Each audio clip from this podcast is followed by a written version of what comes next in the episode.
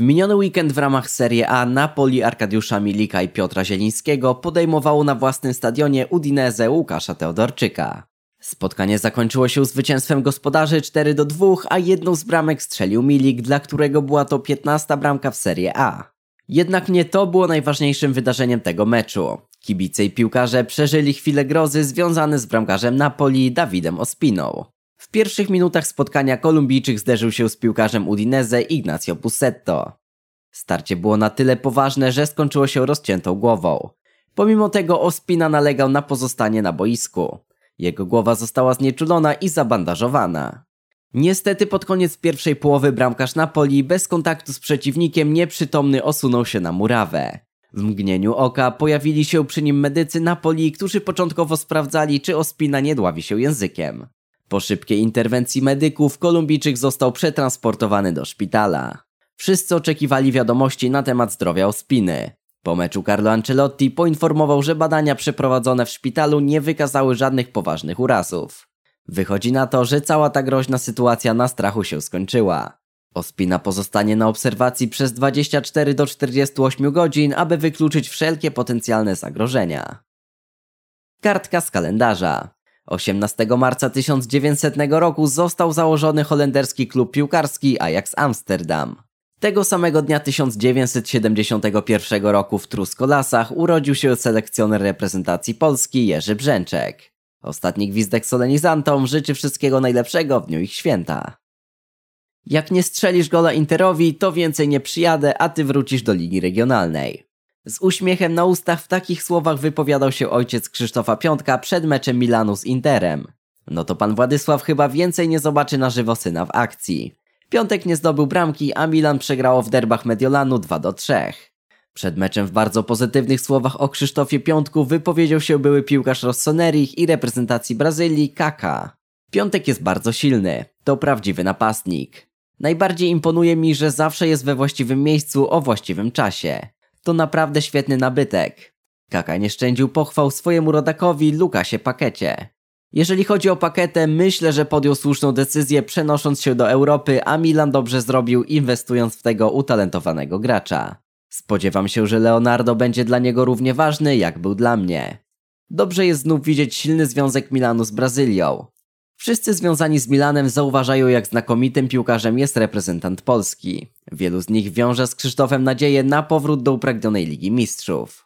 Na dzień dzisiejszy to głównie dzięki bramkom piątka Milan wciąż się liczy w walce o Champions League. To, że Juventus sięgnie po Mistrzostwo Włoch jest na 99% pewne. Musiałaby się stać jakaś totalna katastrofa, aby podopieczni Massimiliano Allegriego wypuścili tytuł z rąk. To kolejny rok ich dominacji i w ostatnich latach nikt oprócz Napoli nie potrafi nawiązać z piłkarzami starej damy równorzędnej walki. Szczególnie jeżeli chodzi o poprzedni sezon, bo w obecnym przewaga Juve nad drugim miejscem jest ogromna. W związku z tym Carlo Ancelotti planuje wzmocnienia, które w przyszłym sezonie pozwolą na zdetronizowanie dominatora. Włoskie Rai Sport donosi, że z Paris Saint-Germain niedługo ma się pożegnać Edinson Cavani. Według mediów paryski klub ustalił już cenę za urugwajskiego napastnika, która wynosi 40 milionów euro. Właściciele klubu po kolejnej nieudanej kampanii w Champions League planują totalną przebudowę składu, a jedną z jej ofiar ma być właśnie Cavani. W związku z tym po usługi 32-latka może zgłosić się Napoli, czyli były klub Urugwajczyka, w którym grał w latach 2010-2013. Już wcześniej wspominało się o takim transferze, jednak wtedy nie był on możliwy m.in. przez kwestie finansowe. Jednak jak donoszą media, sytuacja uległa zmianie i bardzo możliwe są przenosiny Edisona do Włoch.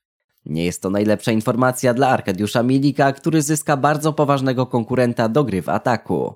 Aczkolwiek z drugiej strony reprezentant Polski mógłby grać z Kawaniem w ataku, czerpiąc z tego wymierne korzyści. Czy w ogóle ziści się plan ściągnięcia napastnika PSG?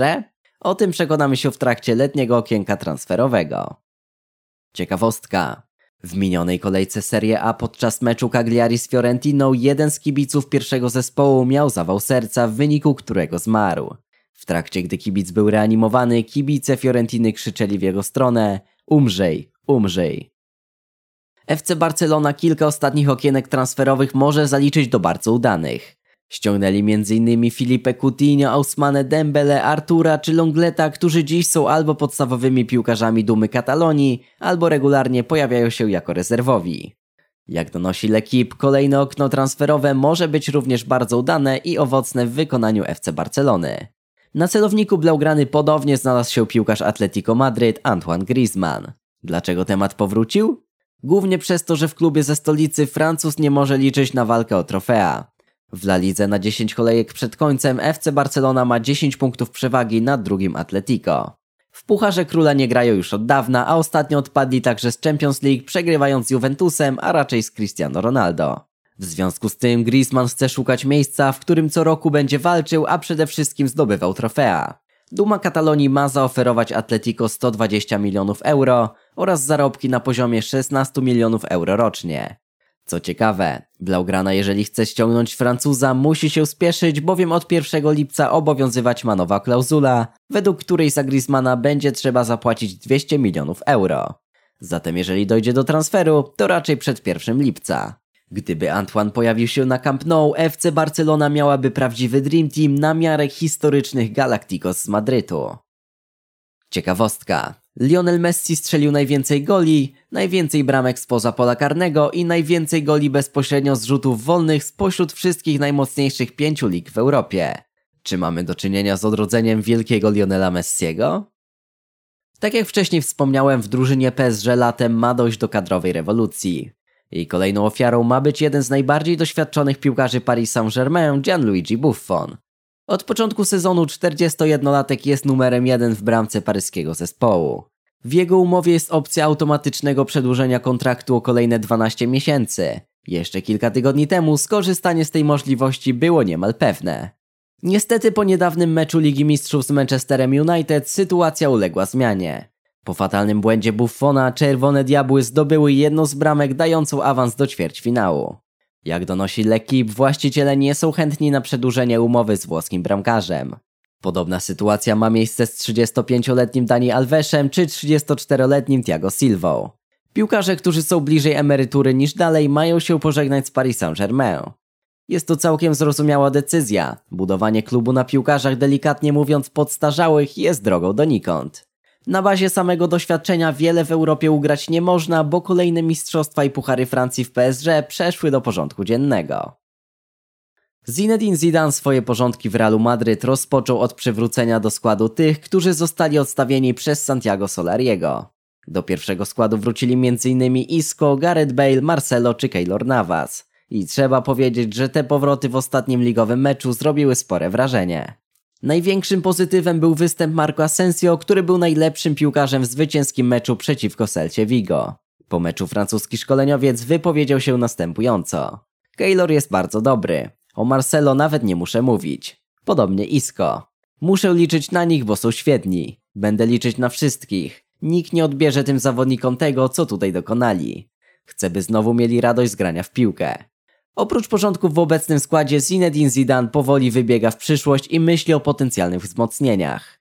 Jednym z nich ma być David De Gea z Manchesteru United, któremu niedługo wygasa obecnie obowiązująca umowa. Mogłoby się wydawać, że pozycja bramkarza jest w tej chwili najmniejszym problemem królewskich. Jednak Zidane jest gorącym orędownikiem sprowadzenia Hiszpana na Santiago Bernabeu. Według informacji The Mirror Zidane nie przepada za ściągniętym latem Thibaut Courtois i w jego miejsce jest skłonny ściągnąć właśnie De Gea.